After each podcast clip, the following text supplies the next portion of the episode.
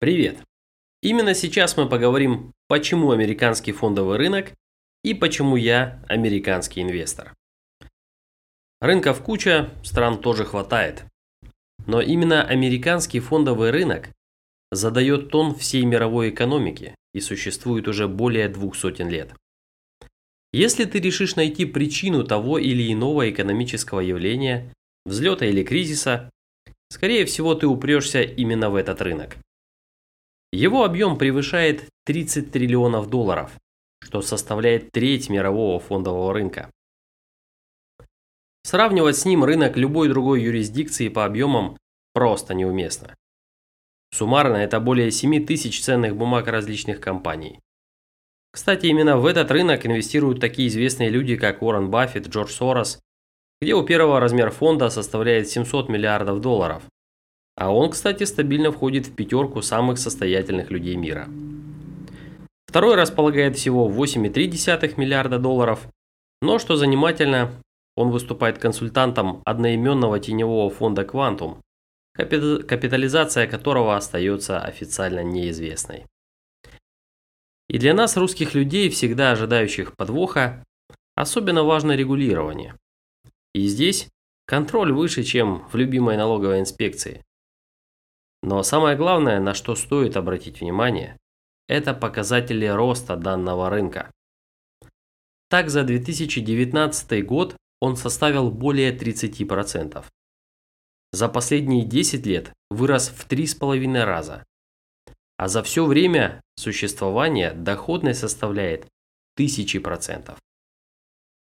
Безусловно, это не может говорить о том, что, заходя в американский фондовый рынок, ты будешь увеличивать свой капитал по умолчанию, но дает некоторое представление о его потенциале и возможностях.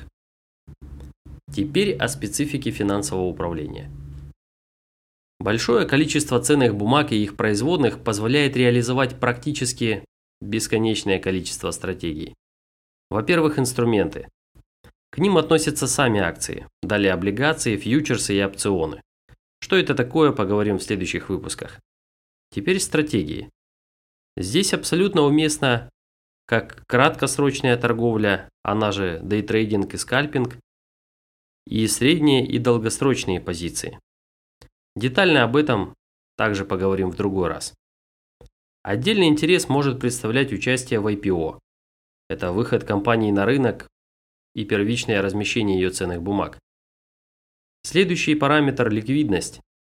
На любую позицию всегда найдется продавец или покупатель. Дополнительным поставщиком ликвидности выступают маркетмейкеры на биржах. К обратному примеру можно отнести сделки с недвижимостью, когда продать объект по рыночной цене мгновенно зачастую просто невозможно. С другой стороны, наличие большого объема в торгах обеспечивает относительную стабильность стоимости вашего портфеля. В среднерыночных условиях по большинству позиций встретить ценовые колебания, превышающие 5% в день, большая редкость, что позволяет сохранять спокойствие при нахождении в позиции. Следующий параметр, следующий плюс – закономерность. Данный рынок можно назвать сформированным и выделить определенные взаимосвязи и технические паттерны, опираясь на его широкую историю. Иначе говоря, в какой-то мере часть движений можно считать предсказуемыми и опираться на теханализ. Отработанный функционал. За годы существования рынка образовались и проявили надежность множества операционных инструментов, начиная от торговых терминалов и заканчивая биржевыми площадками. Все работает как швейцарские часы и тем самым минимизирует операционные риски. В довершение повторюсь про регулирование. Комиссия по ценным бумагам и биржам защищает участников рынка от компаний-мошенников и нелегитимных сделок.